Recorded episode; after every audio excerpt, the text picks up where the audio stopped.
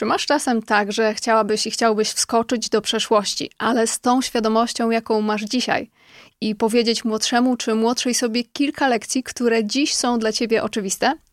Wiesz, taka rozmowa wyższego ja ze swoim człowiekiem, z wyjaśnieniem mu, dlaczego coś warto, a czegoś innego kompletnie nie. Choć wiem, że czas nie istnieje, to jednak osobiście z poziomu umysłu miewam takie myśli.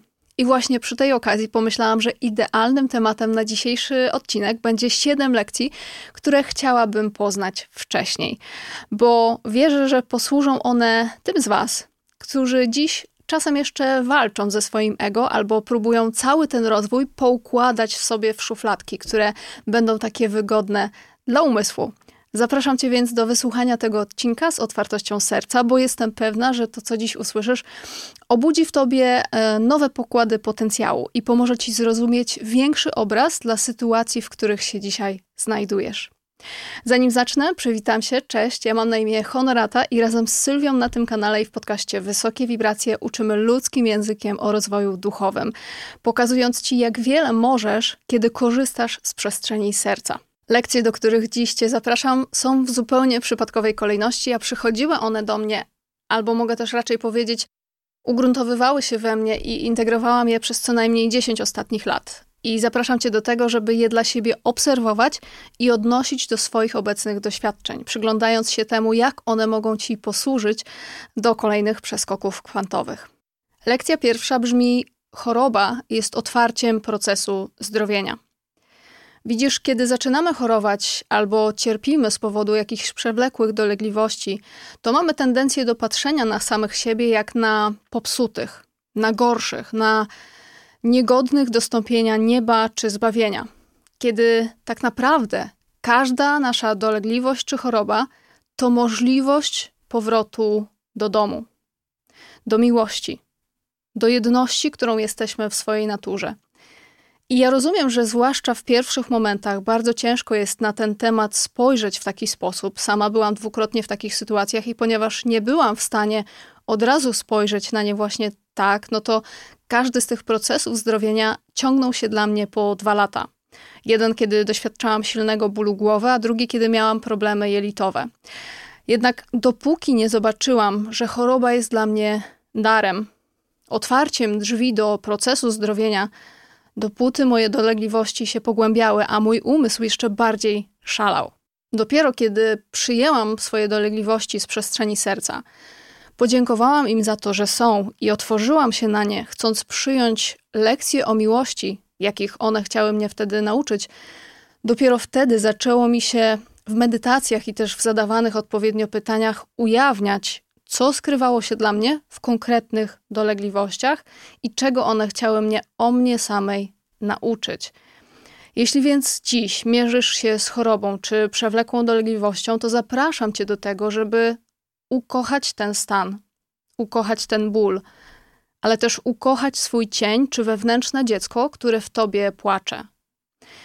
I tu z pomocą przychodzi nam lekcja druga, która brzmi: Zdrowienie daje nam możliwość spotkania z nieprzeżytymi emocjami. Widzisz, kiedy otworzyłam się na postrzeganie, że choroba jest dla mnie i dla nas wszystkich otwarciem procesu zdrowienia, no to zrozumiałam, że pełna odpowiedzialność za moje zdrowienie leży po mojej stronie, że tylko ja mam moc, która może ten proces dopełnić. I to był moment, w którym ja dla siebie, i tu też podkreślam, że ja dla siebie, bo to nie będzie adekwatne dla każdego, ale ja dla siebie zdecydowałam się odstawić wszelkie wcześniej podejmowane metody zdrowienia, w tym także leki i chodzenie po kolejnych lekarzach. I oparłam swoje zdrowienie o cztery kroki: ujrzenie, uszanowanie, przeżycie i uwolnienie emocji, których do tej pory nie miałam albo odwagi, albo woli, albo możliwości przeżyć. Głęboko wierzę w to, no bo też sama się o tym przekonałam, że każda dolegliwość cielesna ma swoje źródło w emocjach i w tym, że w pewnym momencie naszego życia z różnych powodów zablokowaliśmy przepływ tych emocji przez swoje ciało i psychikę. I teraz dusza woła przez ciało do tego, żebyśmy do tych emocji wrócili, ujrzeli je takimi, jakimi są, uszanowali je ze świadomością, że każda emocja jest ważna, także ta, którą nazywamy niskowibracyjną. Kiedy ją uszanujemy, no to możemy ją w pełni przeżyć oraz naturalnie też z siebie uwolnić. I czasem ten proces, zwłaszcza kiedy długo blokowaliśmy przepływ różnych emocji, będzie trwał kilka tygodni, miesięcy, a nawet lat. I to są te wszystkie przypadki, w których wydaje ci się, że łzą nie ma końca, czy złości nie ma końca. Ale jeśli tak ci się wydaje i jednocześnie jeśli pozwalasz sobie podążać za tymi czterema krokami, to wiedz, że idziesz w dobrym kierunku. Co nie oznacza, że tak jak ja zrobiłam dla siebie, też masz odstawić wszystkie inne wcześniej obrane metody i ścieżki, bo jeśli wierzysz, że one ci służą, to na nich pozostań.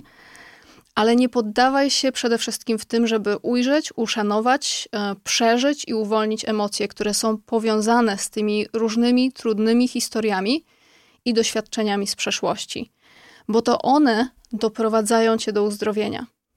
I jasne, że ja też kiedyś byłam osobą, której ciężko było w to uwierzyć, a tym bardziej na tym e, pozostać i, i, na to postawić. Długo biłam się z myślami i łatwiej było mi obwiniać czynniki zewnętrzne, szukając winnych moich dolegliwości na zewnątrz.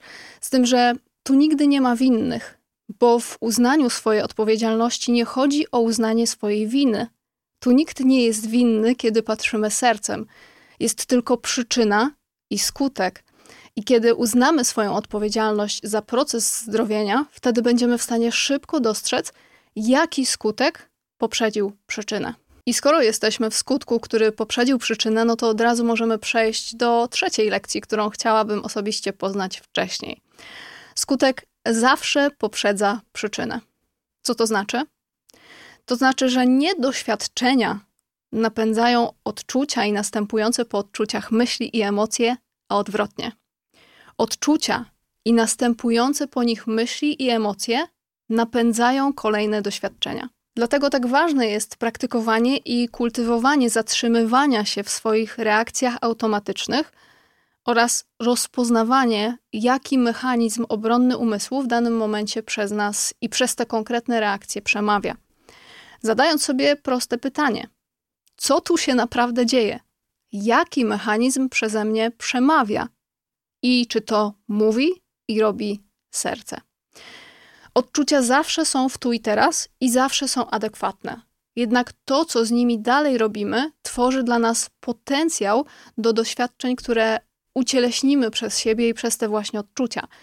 Możemy dane odczucie zanegować i pójść w wyparcie, albo zatrzymać się przy nim i mocą stanu koherentnego, czyli e, umysłu i serca w jedności, w pełni doświadczyć tego, co dane odczucie chce nam przekazać o nas samych. Odczucie oczywiście może być przyjemne i nieprzyjemne, bardzo wygodne albo bardzo niewygodne.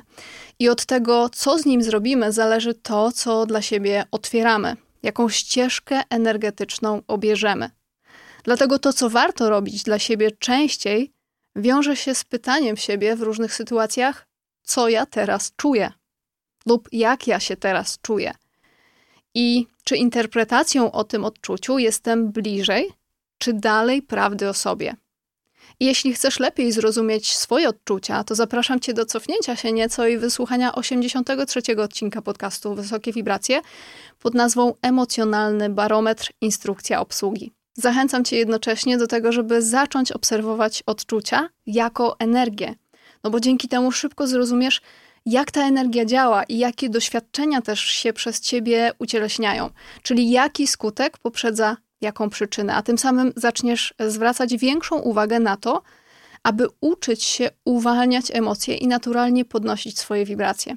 No i skoro jesteśmy przy temacie podnoszenia wibracji, to zapraszam Cię do procesu podnoszenia wibracji w praktyce. Link do niego znajdziesz w opisie tego odcinka. Jest to proces, który pokaże Ci dokładnie krok po kroku, jak przez różne etapy świadomości, w których się znajdujemy w danym momencie życia, kreujemy swoją rzeczywistość i jak możemy ją tworzyć w sposób bezwysiłkowy. Czwarta lekcja, do której Cię zapraszam, brzmi: Kiedy nie boisz się żyć w swojej prawdzie, wszystkie blokady odpuszczają. Jeśli zadajesz sobie pytania w stylu, czemu nie idzie mi w biznesie? Czemu nie mogę znaleźć wymarzonego partnera czy partnerki? Czemu wciąż choruję?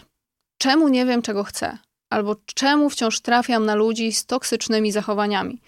Czemu wciąż mi się to dzieje? To ja dla siebie samej, ale też z obserwacji wielu tysięcy osób, z którymi pracujemy na co dzień, zauważyłam, że jedną z wielu blokad przepływu energii, ale też taką mocną blokadą jest życie dalekie od swojej prawdy. Unikanie skonfrontowania się z długo zakopywaną prawdą. Niechęć też do odgrzebania jej i zwrócenia się ku temu, co od dawna gnije w jakiejś zapomnianej części szafy. I ta Twoja prawda może dotyczyć wielu przeróżnych aspektów życia.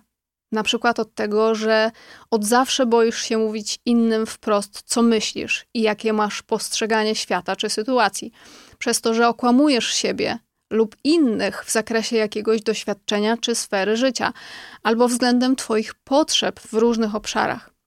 Kluczowe pytanie, od jakiego warto zacząć poszukiwania takiej prawdy i powrotu do niej, będą brzmiały: od jakiego aspektu swojego ja od dawna odwracam wzrok? Z czym boję się skonfrontować? Czego nie chcę zrobić, choć od dawna to do mnie wraca? Co daje mi tkwienie w tej iluzji?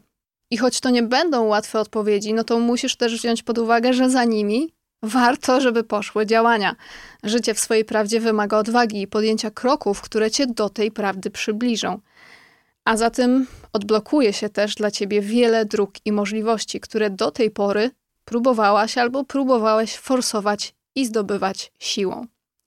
Lekcja numer 5 brzmi: Przekazy intuicji nie zawsze są łatwe i wygodne. Widzisz, wszyscy chcielibyśmy słyszeć lepiej swoją intuicję.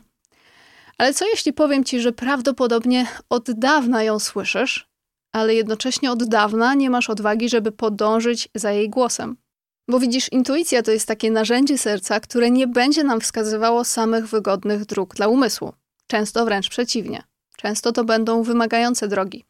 Na przykład takie, które będą ci kazały porzucić wszelką wygodę, którą dla siebie na teraz stworzyłaś, żeby pójść za tym, co da ci większe spełnienie, ale wcale też nie jest na dany moment ziemią obiecaną, a wręcz jest czymś kompletnie nieznanym i w pełni do odkrycia. Pamiętam ten moment, w którym intuicja bardzo głośno krzyczała do mnie i do Sylwii, żeby zostawić wygodne zarobki w świecie biznesu i w pełni poświęcić swój czas i energię uczeniem o energii i duchowości.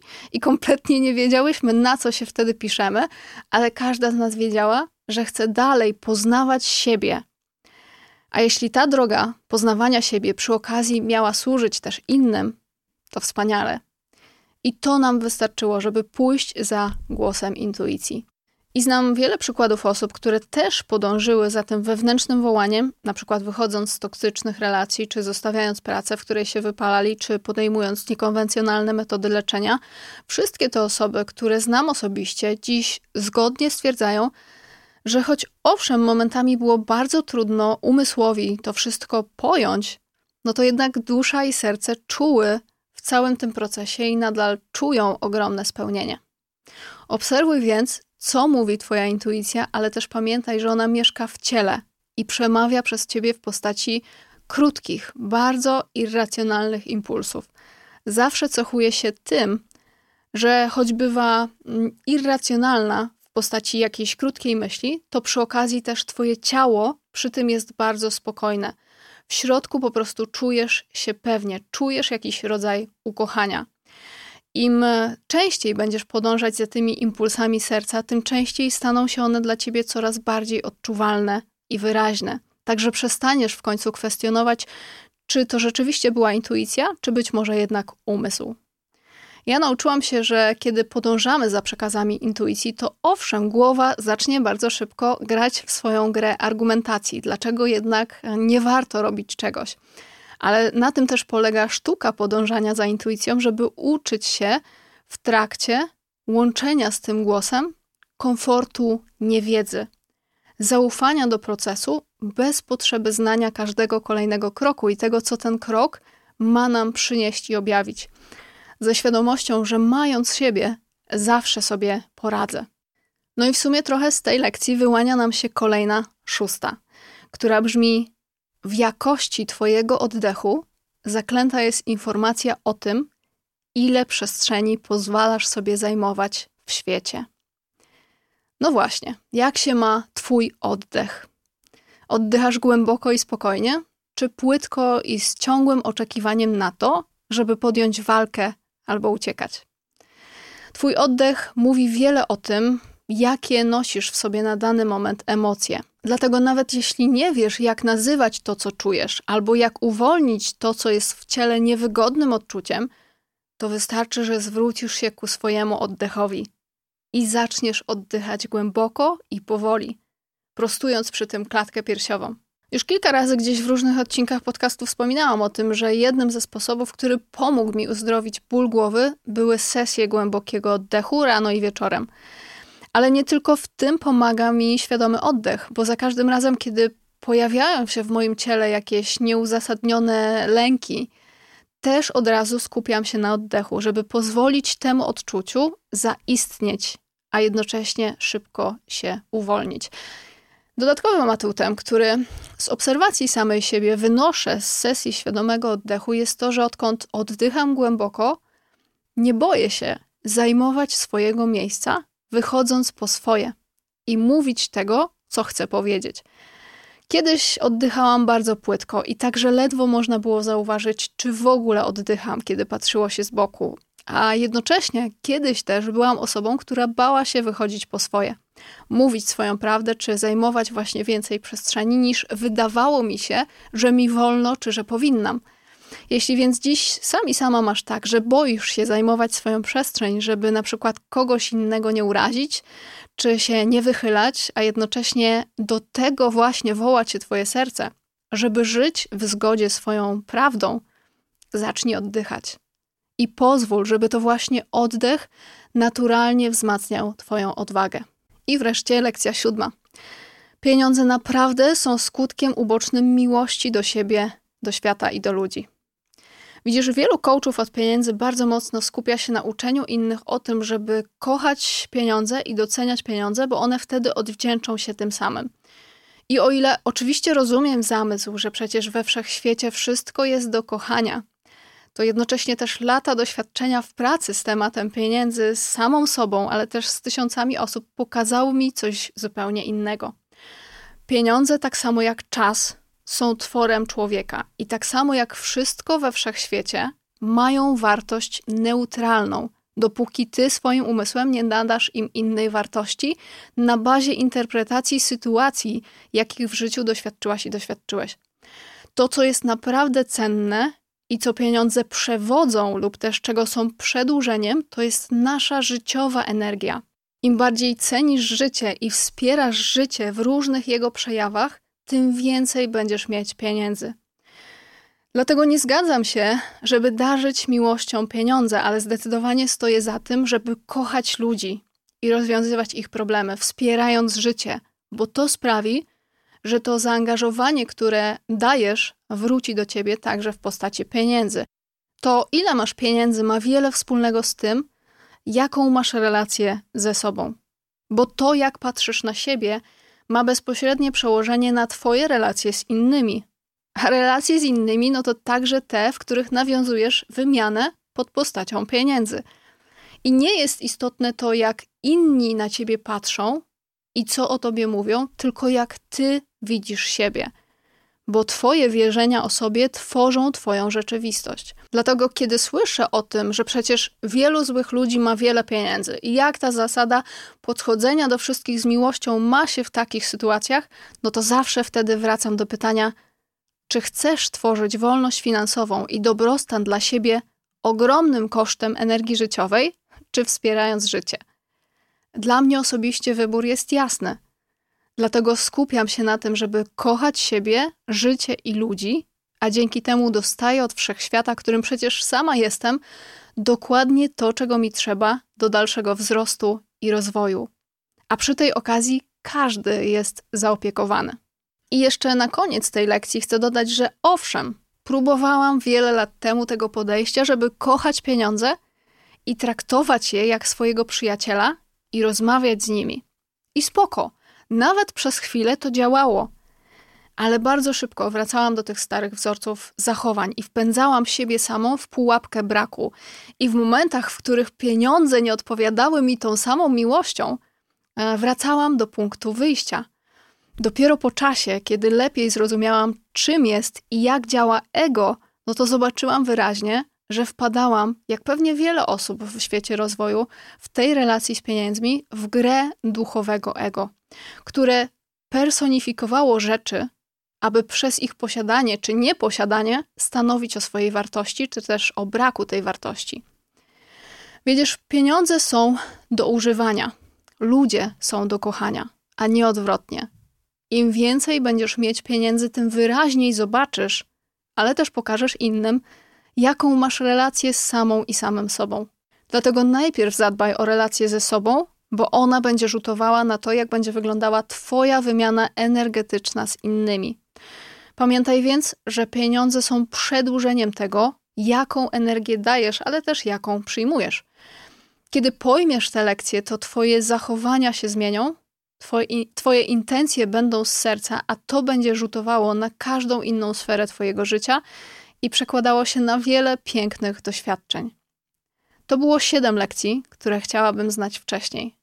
Ale z drugiej strony, jak to mówią, wszystko ma swój czas i wszystko dzieje się w idealnym, boskim czasie.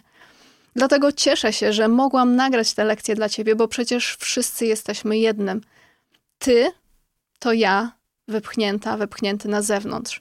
Więc możesz je teraz wziąć i zrobić z nimi kolejne dobre rzeczy dla siebie i dla zbiorowej świadomości. I tak się właśnie dzieje. Dziękuję za dziś i do usłyszenia w kolejnym odcinku podcastu Wysokie Wibracje.